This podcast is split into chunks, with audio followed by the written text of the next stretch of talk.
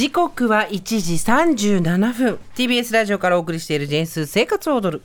ここからはリスナーの皆さんから届いた生活情報をお届けするスーさんこれもいいよ。月曜日は集まれ全国あれこれ物産展。地元にしか売っていないけれども地元民にはおなじみの商品。〇〇県ではどの家庭でも作るレシピがありますなどリスナーの皆さんにご当地の生活情報を教えていただいております。では早速いきます。今日は石川県能登地方の晴れの日の料理についてお便りが来ています。これ江戸川区にお住まいのフェリスさん50歳女性です。お正月とか晴れの日に能登の実家では溶かした寒天に溶き卵を流し入れて砂糖醤油で味付けして固めたものエビスエビスを作っていました。エビス、えー、初めて聞いた。場所によってはエビスではなくベロベロというそうです、うん。また溶かした寒天にみかん牛乳を入れて固めたものをよくおやつとして母が作ってくれました、そっちはわかる。これね、うん最近食べていないので久しぶりに寒天を買って作ってみようと思います、はい。石川県能登地方で愛されている郷土料理エビス。エビス様のひらがなエビスですエビス。もしくはベロベロということで。私は初めて見ました。すごく綺麗なお料理。煮こごりみたいな感じで、えー、と半透明のあの琥珀色の、えー液体の中にこう溶き卵が入ってるんでこうね空にの。これ湯葉が入ってるんだと思ってたら、こうこれ卵ね溶き卵がすごい綺麗。こうこう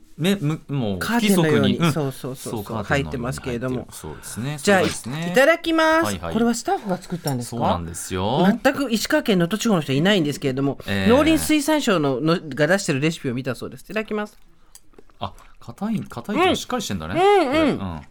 甘じょっぱい、お正月っぽい料理なのかな、あ上品。じょ生姜の味もするね、うんへえこれが郷土料理。初めて食べた。卵の甘さ？お砂糖の甘さ？うん。かもある、作り方教えてください、えーではもうその農林水産省のホームページに載っている一般的なレシピです、材料は卵1個。うん。水2と2分の1カップ。はい。粉寒天 4g、うん。砂糖が大さじ2はい。お醤油が大さじ1と2分の1、うん塩が少々。で生姜が少々と、はい。ね。えー作り方。分量の水と粉寒天を鍋に入れて火にかける。沸騰したら弱火にしてしばらく煮て砂糖醤油。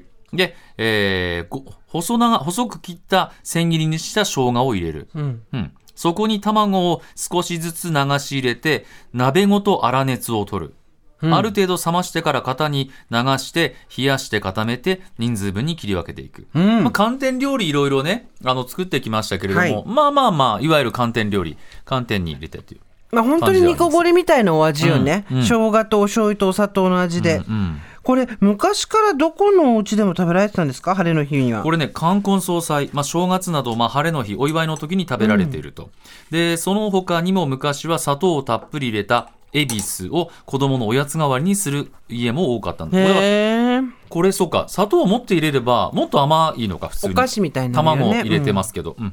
でシンプルな料理だけに家庭ごとに仕上がりや味に個性が現れるそうで弾力のあるものから箸でつまむとちぎれてしまうような柔らかいものまで幅広いということです。わあエビス。初めて食べたけど美味しい。ねえし晴れの日に食べるからじゃない、どうなんですかね、うんどうどう？いやなんかもうなんか喉っていうとすごくいろんなこう印象があるじゃないですうんかうん。能登、でこれ食べてるんだと思うとなんかいろいろ考えません？よくわかんないけど。なんかあー能登地方の皆さん海が見える？うん、海が見えてね。うん。うん、この卵溶いて、家庭によって弾力が違うってのもいいですね。なんかお重にさもうひたひたに大きいの作ってさもうスプーンで食べたい。美味しい。